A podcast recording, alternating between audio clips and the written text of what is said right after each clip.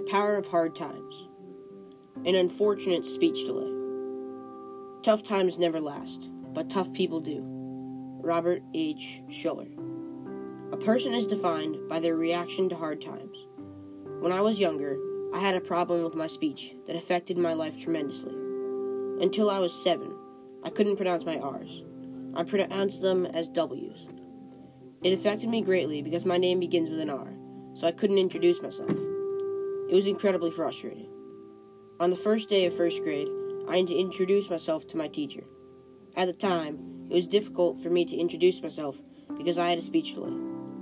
When she asked my name, I told her it was Wylan, but I thought that I said Rylan, so when she clarified by repeating Wylan, I got very upset.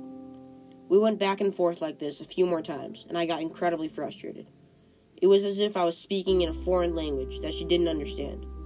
Finally, she had the clever idea to ask me how to spell it. For about a year, until I learned how to pronounce my R's, I introduced myself by saying my name to the best of my abilities, and then pronouncing it. With the help of my teacher, I overcame my speech delay, which was causing me a great deal of frustration.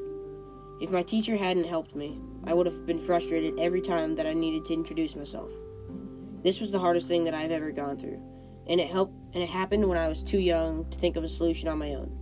But I overcame it with some help, and my life was much better because of it. Hard times are tough to overcome, but they made it easier by asking for help.